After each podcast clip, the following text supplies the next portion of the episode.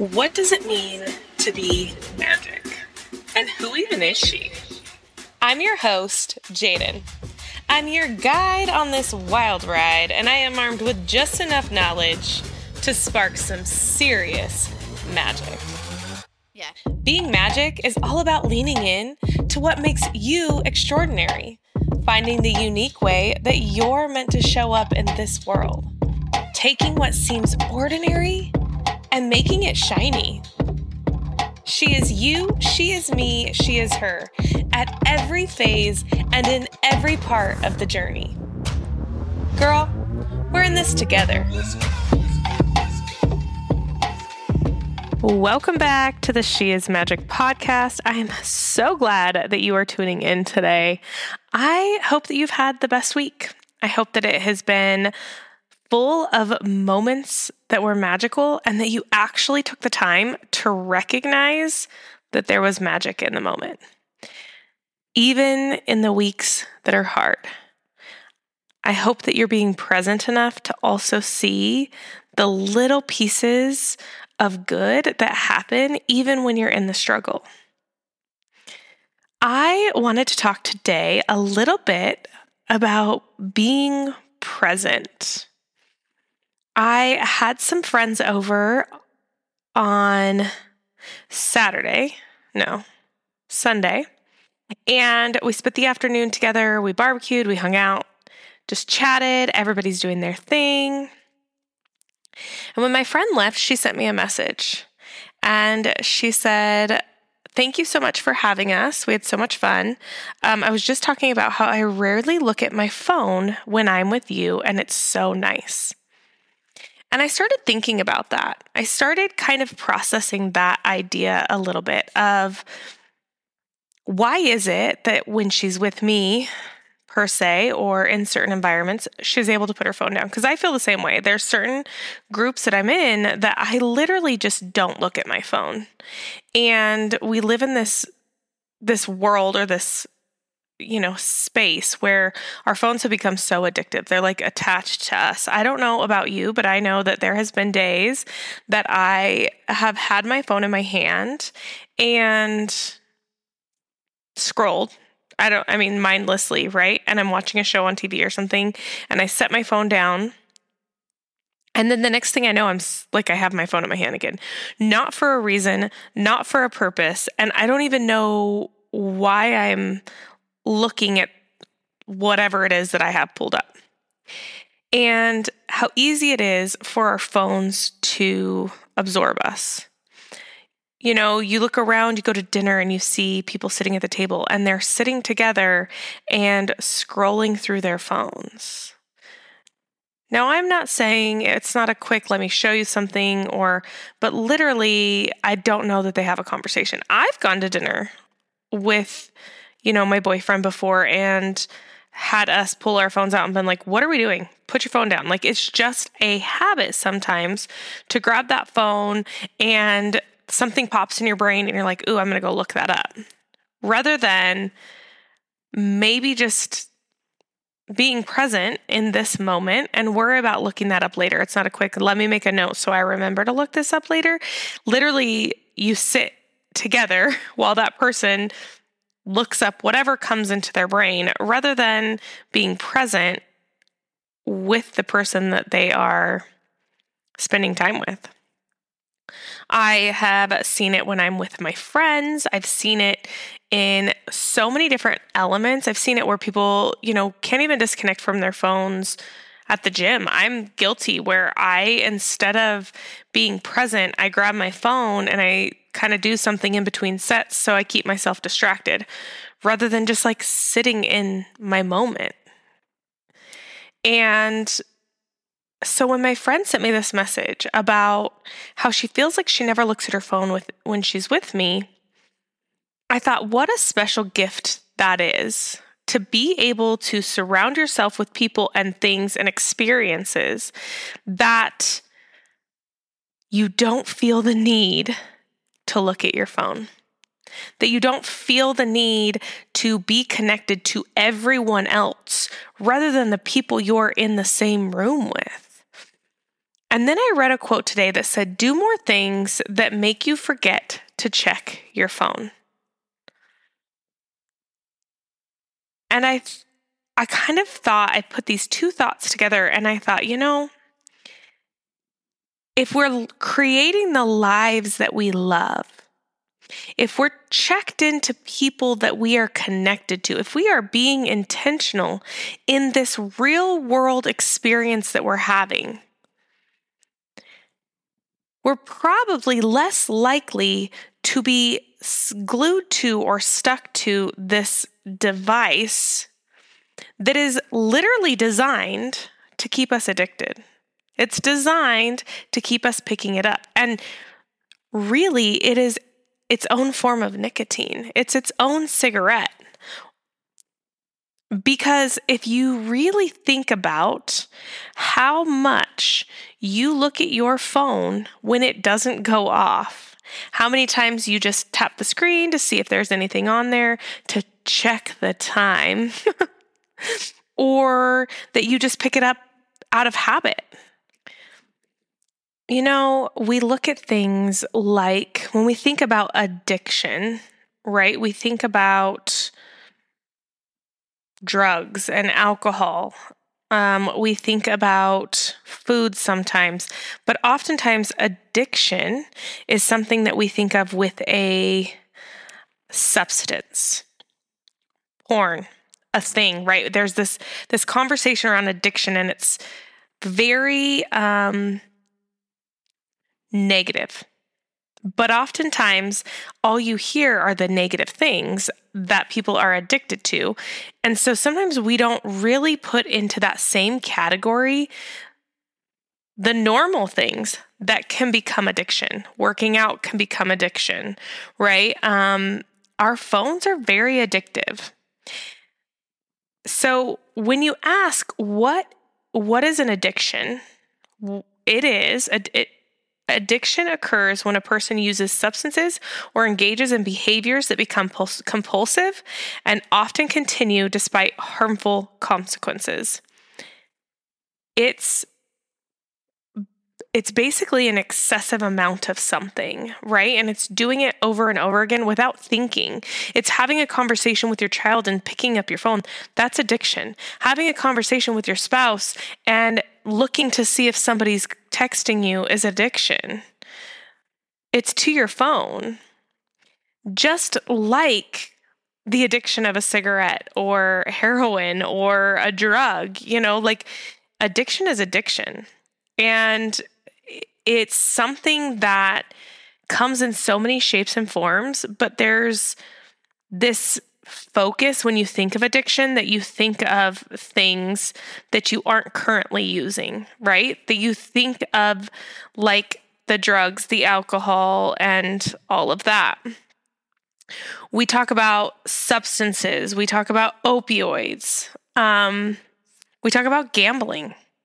And what's interesting to me is that they, the designers of a lot of these slot machines are actually part of who designs the things that happen on our phones. So I decided to look up like why why are slot machines so addicting? And what I found what it says basically via Google is that gambling activates the brain's reward system which is powered by dopamine some of the things that that they are finding is that things like that the rapid spin of a wheel on a slot machine the visual stimulation there's there's usually a sound stimulation. They're bright and they're flashing and they kind of pull you in. And the combination of all of this is literally designed to create this immersive exciting experience and so even when you lose, you don't even realize to what extent because you are drawn into the excitement of the game that you just keep adding dollars and you know money to be able to keep playing this game that has you fully like drawn in. So those same people they brought in and they had them help design things on our phones that keep us addicted to our phone. We have you know, social media. Social media is a huge one where we're scrolling and there's constant movement and noise and songs and there's so much happening and you just keep scrolling. There's so much going on and you don't even realize that you've been on your phone for an hour. They say um, on like the medium.com, like as I'm looking through some of the things that I found when I was Googling, that every time we go on an app, it's like pulling the lever on a slot machine. Hear that again every time we go on an app, it's like pulling the lever on a slot machine. Every time we post, we're waiting to win likes. We're searching for the right game, the right person to engage with. We're, we're constantly looking for something to distract us and pull us in. And it's a form of numbing.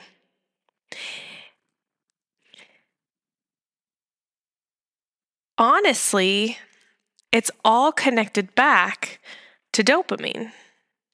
And the thing about dopamine is that our bodies crave it and we get it from different things. One of the the things that we get dopamine from is in the reward system. When we receive random rewards, we get these hits of dopamine. And so we're constantly looking to see if someone's messaged us. If they have, there's your dopamine hit. If we've gotten the phone call, if somebody's liked our photo or commented on what we posted, if there's something new that I need to like see, somebody needs me, somebody wants me, somebody's looking for my attention, there's these little dopamine hits that come, and we're then searching for the next dopamine hit. And as I have like kind of dug into this in different ways, it's been such a huge reminder to me that I am in control of where I spend my time and energy. And that if I don't set myself my own boundaries, the phone's not going to set it for me.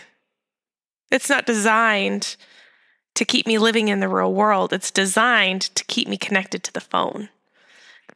So, what are some ways that I can create a different approach to living the same life, but instead of being present on my virtual life, being more present in the real life, in the real world. And and this is where I battle a little bit because sometimes this is where it's hard that I, I have these really cool experiences that I want to share, but I also want to be present in those experiences. So I don't want to be glued to taking my videos and my pictures and then worried so much about how I'm going to post that I actually miss the experience that I'm in. But I also know the experience I'm in is so special and I want to share it with my people so that they can see or be excited or look into the next experience and get to be part of that. And so, a couple of things that I have really just been trying to implement or be more aware of is one, when I set my phone down, setting my phone down. Setting my my phone to do not disturb at a certain time. I got really good at that. I would set my phone, I had it set on a timer, and at eight o'clock, it went on do not disturb. And that was it. Now, my family can still ring through for an emergency, whatever. And when I was consistently having my phone on Do Not Disturb, I was able to better walk away from my phone. And I remember feeling so much more present in my home. I remember sleeping better. I, and I in this moment that I'm talking, I am being reminded just how distracted and how lenient I've allowed that rule to get, where I just keep my phone until I go to bed. And then I turn it on Do Not Disturb before I go to sleep. And so today, today, right now, making the decision, we're back to Do Not Disturb. My phone does not need to be glued to my hip at all hours of the day. I am going to try and set some parameters on my social media consumption, more focused around the things that I want to share and not spending my time just consuming all the stuff, you know? So uh, maybe I'm going to set a little parameter around how much time is spent there. I think I can do that. I think we can do that in like the um screen time. I'm going to go check the screen time. So, what I'm going to do, I'm going to challenge you to do this with me because this is what I'm going to do. I'm going to go into my screen time and I'm going to try and cut my certain things down by an hour or 30 minutes or whatever it is. I'm going to look at the breakdown.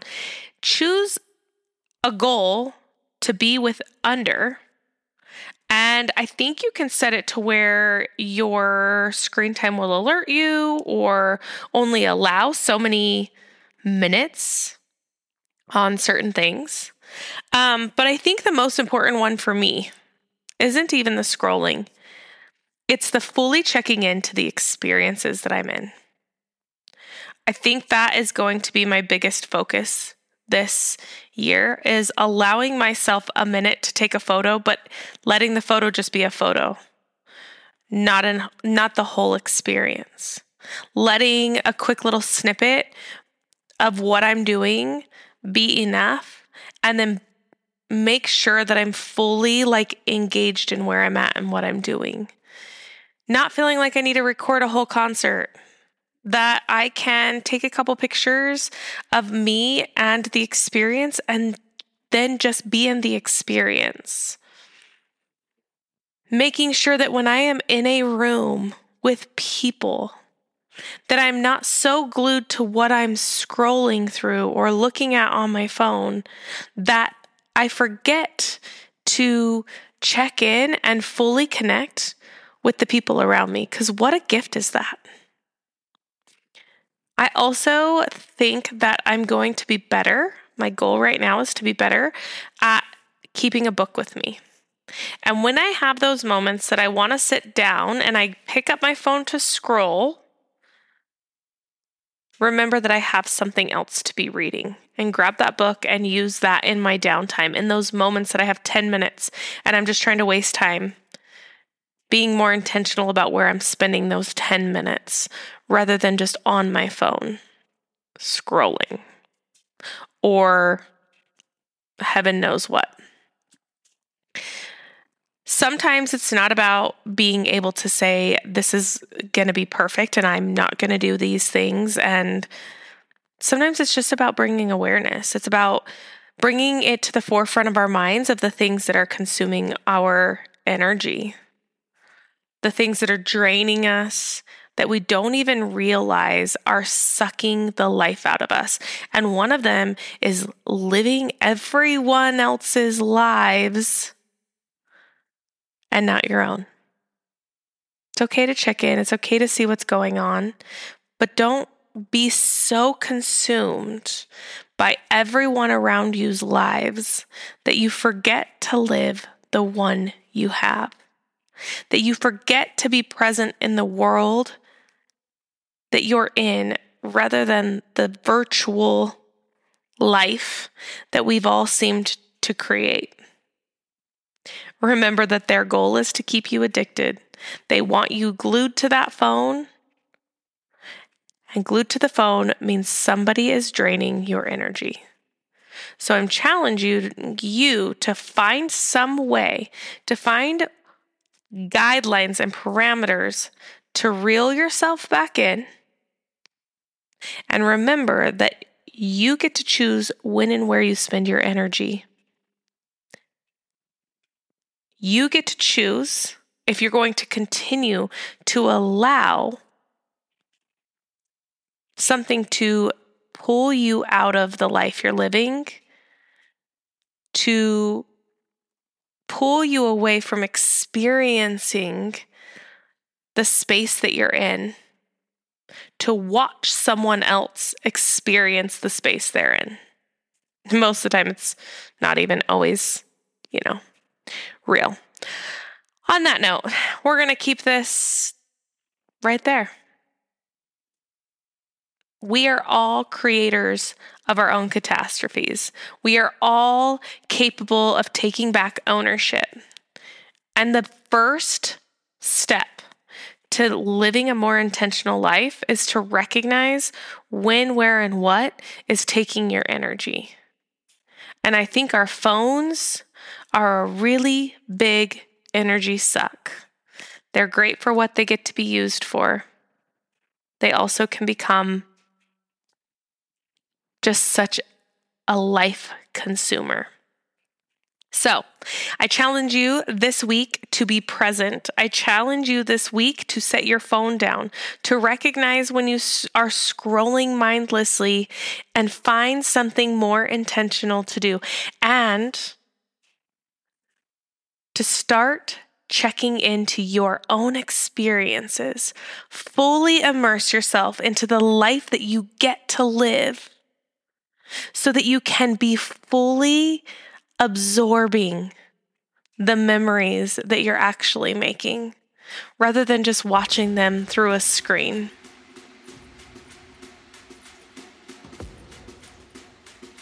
No matter where you're at in this journey, I want you to know you are strong, you are capable, you are resilient, you are worthy, and you are enough, just as you are and just where you're at. I see you, I hear you. And girl, trust me, these reminders might be for me more than they are for you. I just hope that you can take a little nugget and take it into your life, into your world, into your experiences. I'm so glad you're here. I'm so glad that you're choosing to invest time and energy in yourself, your growth, and who you want to be. Until next time, keep it shiny.